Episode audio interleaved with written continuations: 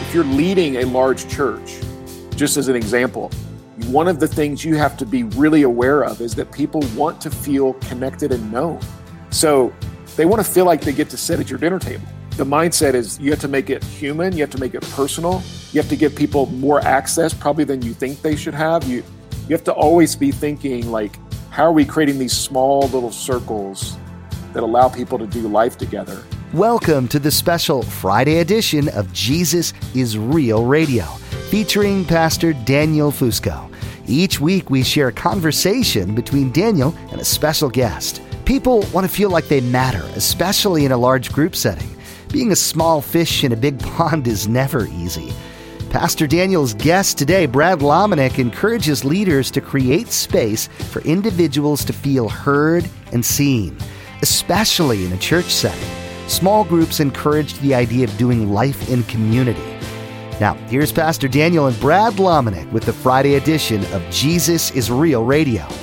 Jesus is real. So, how can people that you you have a local church, how can they kind of a, apply what you're talking about at street level if they're like, man, I don't even know really where to begin this journey? Yeah. Well, let's think about the um, just curiosity in general. So, I mean, the practical side of this is that an intentional curiosity says that everywhere you go is a classroom. And I just love the idea that the leader who is who is humble and hungry, they walk around with sort of a literal and and perhaps you know figure, figuratively and literally, they walk around with a moleskin and they're just taking notes. Everybody's a classroom. Everywhere they go, it's an opportunity for them to learn. And just that posture of life that says, I'm going to be willing to um, to look at life, and instead of me trying to be the expert, I'm going to think that everybody else is the expert and I'm the student. And I've watched really, I've watched the leaders in my life who I admire the most the ones who are who are the you know heroes and everybody would know their names and they always walk into every room like they don't belong because that's their posture. Like they walk in thinking i've got something to learn. You know i may be the the world's greatest leadership expert or i may be the world's leading theologian uh, but they always walk in and they're looking around going well somebody here can add value to me. So i think it's just a posture when it comes to that. Um, and this is this again this is true for if you want to connect with people if you want to be really good at connecting with people just ask them a good question i mean it's it's one of the hacks of life. It really is. Don't worry about giving the right answer. Don't worry about being the expert. If you're really interested you become interesting automatically. And you know the idea that how do i get the attention of even somebody who might be a sage or somebody larger than life, you know, that um, well, ask them a good question. You know, you honor people when when you ask a good question. So that I mean, those those are pretty elementary things, but I think they're really helpful if you're if you're starting out on your journey of just saying, you know, how do I shift some of the things in my life to be much more of a student? And you know, we can talk more about the about the connecting piece specifically and practically, but I think it's got to start there. Well, and there's no doubt, like having read your books, I realized that the humble and hungry are two of your three of the H3 leader framework. So you want to you want to talk a little bit about the third piece because you were you're kind of tipping your hat to it. But and if you guys have never read, you know, H3 Leadership by Brad Lomenick, it is a great book. I remember when I got it, it was just like you know, plowed through it. So, you know, was really blessed by it. So it's humble, hungry. And then the third H is, of course, the hustle piece, right? Hustle. So talk a little bit about that. Yeah. And, and this is where I, I like, I like it because it creates a little bit of tension for people. Cause some people love the word hustle. Some people are like, yeah, man, I, I'm, I'm the hardest worker on the team. You know, I stay up late, I get up early and, and that, you know, okay, great. But it's not just narrowly, it's not just that idea. It's not you know because the hustler who follows jesus it's generosity. Like hustle is about others. If your hustle mindset is adding value to other people then that's proper hustle um, if your hustle is, is is much about rest as it is about hard work then that's proper hustle so that's where people are surprised when they read all the different habits that that I feel like are part of the hustle framework uh, because there is hard work, there is a standard of excellence, but there also is margin. There's also Sabbath, and so it's a rhythm. When you, when you're a hustler type of of leader, there's a rhythm to your life that says i w- I'm willing to work hard when needed, but I'm also I'm, I also know that you know my hard work flows out of my my Sabbath. It flows out of proper rest. It flows out of proper rhythm of margin and of generosity. Hustlers are collaborators. Like they make other people the center of the story. They they make other people the hero. They're also unifiers. You know, like at the end of the day, a hustler is somebody who brings a lot of different people to the table and allows for something better to happen because of the collective power of the group. And, th- and this is where again cultural hustle is all about i'm going to get mine it's a scarcity mindset. It's you lose, I win, or I win and you lose. And that's not what we're talking about. You know, we're talking about you win, I win. It's generosity. It's a it's abundance mindset. Well, and I'm so grateful we're talking about it. And I, I wanted us to get here because I realized that, you know, in some ways, the word hustle in our day and age has kind of gotten a little bit marginalized in uh, the day and age of like the gospel of self care, where everyone's like, oh man, the hustle's bad. But but you like as I because I read H3 leadership, I realized I'm like, no, you're talking about hustle like almost like a leopard, where a leopard can go from being completely still, at ease, calm, can engage in an instant, get it done, and then go back and be completely ready to do that. And so when I think of someone who hustles, because I come out of that, you know, being born and raised in in the Northeast, I come out of that hustle where like you just grind forever, like you never right, stop. Right, you know what right. I mean? I, I was talking with my kids about that. I'm like, man, when I was growing up, we just did thing to thing to thing. Then we never stopped. I'd cr- I'd like fall asleep. I'd crawl into bed. My head hits the pillow. I'd be out. You know, and we were talking about how like you know i was raised that way and it was a good thing to learn but i had a the way i, I dealt with work was a little bit messed up. I didn't know how to rest. I always felt like i was like cheating if i like you know if i took some t- like time off i'd feel guilty for taking time off. And i realized that that was like a a brokenness in the way i viewed hustle. And your book actually helped because it's like no listen in order to really hustle right, like when you think of like an, an, athlete who who hustles, right? It's like they're willing to do the extra things that need to be done in order to win. But it doesn't mean that you're always like that. And and you're Definitely. saying really that hustle is really it, it, it it's a mindset that but it's also born out of a place of rest. It's not it's not based on scarcity, but it's like, hey, I can rest, I can trust the Lord. And when stuff needs to get done, I'll be there to show up and get it done, right? Exactly. And this is why a hustler on your team, you know, the mindset of a hustler is so important is because what we don't want is we don't want somebody who is so redlined in their life. You know, think of your engine, your car engine. And if you redline your engine when you're taking off, okay, that's fine.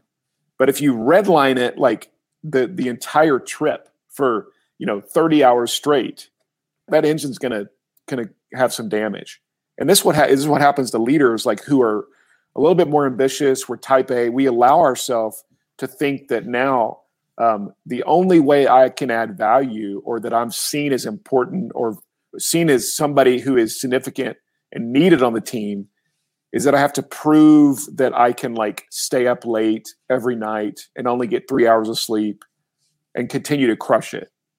And what we've seen is that doesn't work. Like it leads to a lot of things that that create burnout and it creates toxicity. It creates like that you're just a bad leader like nobody wants to be around you. And this is where for me like i had a season back you know like 2013 when my hustle was sort of out of control and it wasn't being balanced with margin and rest and sabbath. And all of a sudden it was like i was becoming the dysfunctional leader. And i realized pretty quick that i can still get it all done and people will follow me up the mountain because I'll get to the mountain. Like I will, I will. It's like the boxer who won't take themselves out of the ring until somebody knocks them out. and but that's not good enough like as leaders we we can't allow that to look like look like something that feels like success and success is getting to the finish line that's success is the race right i mean this is biblical the biblical mandate is to finish the race not to like just sprint in the first three or four years so um, the the long game is what we're talking about like the the 60 year run that is what we're what we're wanting to like win at not necessarily the three year sprint So, and would you say that you learned this? And you talked about 2013, a time when you realized that, man, things were a little out of whack. Was that something that, like, having to hit those kind of skid times in life, was that one of the places where you're like, okay, I really need to make sure I get this thing dialed in because if I don't, if I keep redlining like this, I'm not going to be doing well in 10 years. I'm not going to be left standing in 10 years. Was that kind of the impetus for that for you? well there was all kinds of factors for me it was it was being overweight it was because I, I, gave up the habit of proper exercise and i felt like the work was you know too important uh, the travel was too important like i i didn't have time i didn't have time for sideways energy stuff like getting on the treadmill or eating right i gave up on relationships daniel like the the thing that had driven me was now starting to like create a sense of distraction for me or what I thought was. So all these friendships and relationships, those were now like transactional. Again, Mhm. because the weight, the weight and responsibility of leadership, the, of trying to build something, um, of being a Enneagram three, of being a, a, a driver, you know, like I want to, I want to succeed. I want to produce. The people on my team, they, they still followed me because I got stuff done, but they didn't want to be around me. They were like, okay, we'll you know we'll still be part of what you're doing but man we four out of five days we can't stand to be in the same office with you and you know that's dysfunction it wasn't necessarily sin. I mean i wasn't you know there weren't things sinful that were now like moral failures. But i know this it was breadcrumbs that could lead to that for sure. Mm. and that's when the warning signs started to go off for people around me. And fortunately the people around me were they were good enough friends that they were like listen Lomenick, you're going to drive yourself into the ditch if you don't wake up. And it took like three or four of those really good face slaps figuratively to like pull me out of this funk. Um, and once i did then you know it was like let's work on this. Let's let's let's do the hard work of and really the book i mean came out of like that that season of okay i've got to redefine what it looks like to be healthy and to be a healthy leader. And these are the habits i got to have in place. Um, so you know the i'm exhibit a of what can happen when you get dysfunctional as a leader. And it you know it almost drove me into the ditch. And we you know you and i both have friends that have dealt with a lot of burnout. They've dealt with a lot of moral failures. You know even if it wasn't like moral failures it was their staff doesn't even like to be around them. Or their kids can't stand them you know or their spouse is like listen i'm with you but you're driving me crazy. Um, and that's just not good enough. It's not good enough to say well i know all these other areas i'm getting an f. But in the you know in in building my organization or my church or my company or whatever i'm getting an a. That's still a cumulative f. It doesn't matter. Like right? I mean it it's the bell curve of all the grades of your life. So don't think that just because you're crushing it in one area that you're crushing it in every area Well, and for everyone who's listening, I don't want anyone to miss that. That once again, we come back to the people in your world.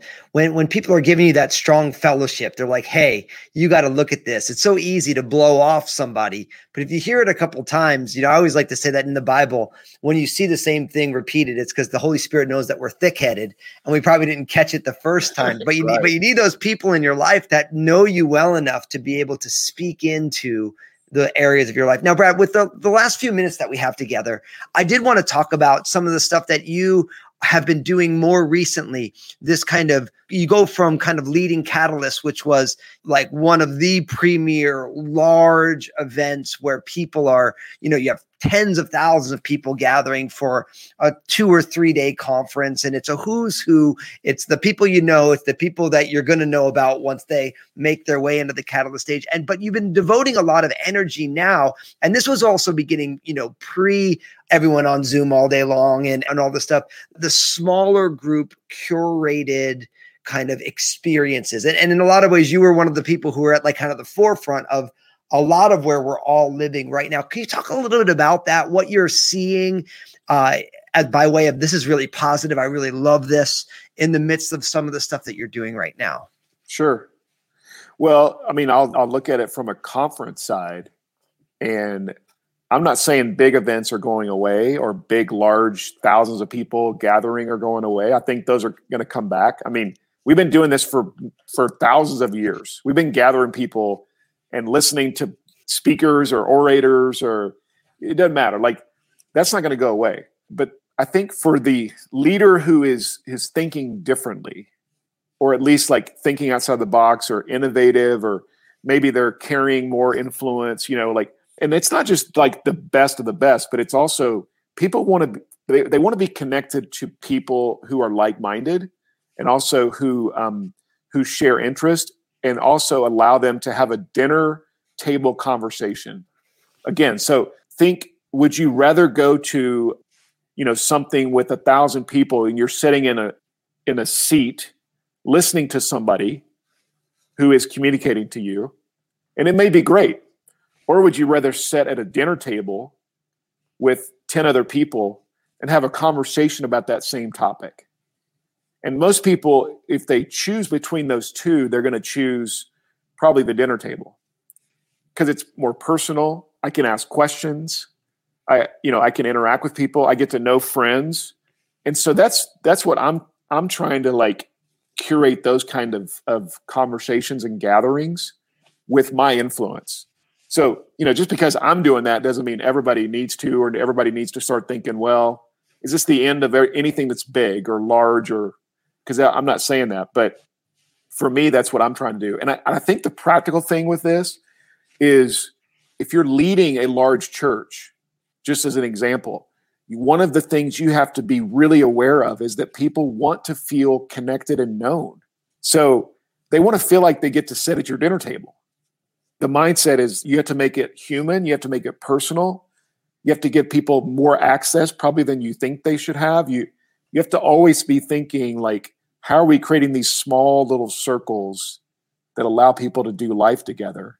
You know so that's probably the most practical side of what i'm seeing is just the power is in the smaller more conversational setting at the end of the day. I think that's going to continue to to hold true. I love it. And, and one of the things that we always like to say at Crossroads, where I get the pleasure of being a pastor, is that we want to have more people in community groups and small groups than we have coming to the church on Sunday. Because because we realize like we always say, listen, like like the the large family gathering and across is a big family for you know and like we love that but we realize that growth happens in groups like we were saying where you're sitting around you're sitting in a circle and now you're not just hearing something but now you're saying how do i apply this at street level where I live with people who are also are working it all out. And then you have people who are praying for you. You have people who are saying, Hey, listen, I'm going to check in on you later in the week to see how that's going for you. Or, you know, I remember like when the first small group that I was ever a part of, you know, people knew what was going on in my life. People were speaking into that. People were checking in on me. Like they were like, hey, how's that thing going? Because, and that was such a huge catalyst, uh, pun intended. Yeah, tongue, you know, like right, right like, like tongue right in the corner of my cheek there. You know what I mean? Um, was such a catalyst for exponential growth for me. Yeah. Well, and here's the thing like anybody can do this. So, part of your role as a leader, wherever you are, whether you're in a small community, large community, whether you're in a small church, large church, whether you work for a big company, a small company, um, you know, you're in the you're, you're in the inner city or you're in a you know big met- metropolitan area or rural somewhere, you have the ability to curate people into into circles of folks that they want to be connected to. So, you know, think of the, again, the pastor in a town of 2,000 people. And you might have 100 folks coming to your church. Great. But what about the ability for you to say, all right, there's a mayor here. There's probably a local hospital or some kind of local like clinic. There's other pastors, there's educators, there's a police department, there's a sports team, high school sports team. Um, there are lawyers, there's dentists. So to say, could you curate 10 people in your community for a conversation around something that would be interesting?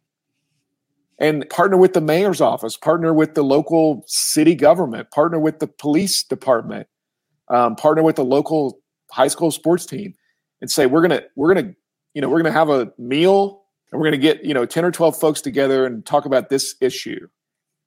Like that's doable. So don't think that this is only for like you know me because i have all these relationships with with folks who um, are influencers. This is true at every level of where influence happens. And the power again when when you're the curator when you're the gatherer of those people now all of a sudden you have you have influence with them so again if you're a pastor and you're trying to get the mayor to come to your church to be part of your local expression or your house go find ways to add value to the mayor and do that you know over and over and over again. And at some point they'll probably be like hey like you've never even asked me to come to your church. You know you you just did reverse like reverse evangelism almost or reverse outreach. But so many times we're like, oh no, we should come because we have these great programs at our church. And they're looking at you going, man, that's awesome. But really, I want you to add value to me first before really I, I'm ever going to be interested in anything you're doing. Um, so that's just a, I found that to be something, again, the best way for me to grow my influence with people is to figure out how I can add value to them in their in their circumstance or in their context. Well, it sounds a whole lot like Jesus, right? Adding value to people around. I us, think right? I mean, I sure think so. So, Brad, as we close this out now, if people want to connect with you, they want to connect with what you're doing, they want to get your books, where can people find you online in all the different places? BradLomenick.com is probably the easiest, or H3 Leadership. That one's easier to spell, H3Leadership.com. So either one of those, go to there. I mean, I'm Brad Lomenick on all the social outlets, but I'm a terrible follow on social media. I don't really say or or or uh, post much anymore. I just listen a lot. So I am on social media, but I just don't post a lot of my own posts. You're intentionally curious, listening to what everyone's saying, right? I'm trying to live that out, man. I'm trying to like be a listener and a learner. Well, Brad, I sure do appreciate you and everyone listening. Thanks so much for joining me, Daniel Fusco, on the Crazy Happy podcast. Let's just keep sprinkling that happiness around. I love this idea of let's all curate people around tables, talking, learning from one another, adding value to one another, making sure that people are at the center. You know, start with who? Start with who you know, as Brad was talking about. And Brad, I can't wait for you to write that book. Start start with who? I'll be I'll be going. stoked for Gotta that. get going on it, man. well, God bless you, everyone. Take care. We'll talk to you soon. Jesus is real. Do you have a role of leadership in your job, in your ministry? It's an honor to be in that place, but it comes with such responsibility. Pastor Daniel and Brad Lomenick discussed today how to add value to other people's lives instead of bowl them over with your ideas and processes. Brad also encouraged you as a leader to take care of yourself, to spend time often resting in the Lord so that He can be the fuel you run on. We'll have a preview of next week's episode in just a moment. Thanks for listening to the Crazy Happy Podcast with Pastor Daniel Fusco and author and journalist Billy Hallowell. Each week, you'll hear discussion on important topics that affect your life now. Be sure to subscribe on your favorite podcast app and get notified each time we post a new edition of the show. For more information, visit JesusIsRealRadio.com. Now, here's Josh. We hope you've enjoyed these special Friday edition messages with Pastor Daniel Fusco. These discussions with leaders, authors, and influential people are meant to encourage you in your own walk with the Lord. Each interview reveals new ways to be crazy happy in the life that God has blessed you with and how you can utilize it well for the kingdom and for the good of those around you. Well, that's all we have time for on this special Friday edition of Jesus is Real Radio. For more information, visit JesusIsRealRadio.com. Today's broadcast was produced from the Crazy Happy Podcast with Pastor Daniel Fusco. Be sure to subscribe to the Crazy Happy Podcast today and be sure to join us for another edition of Jesus is Real Radio.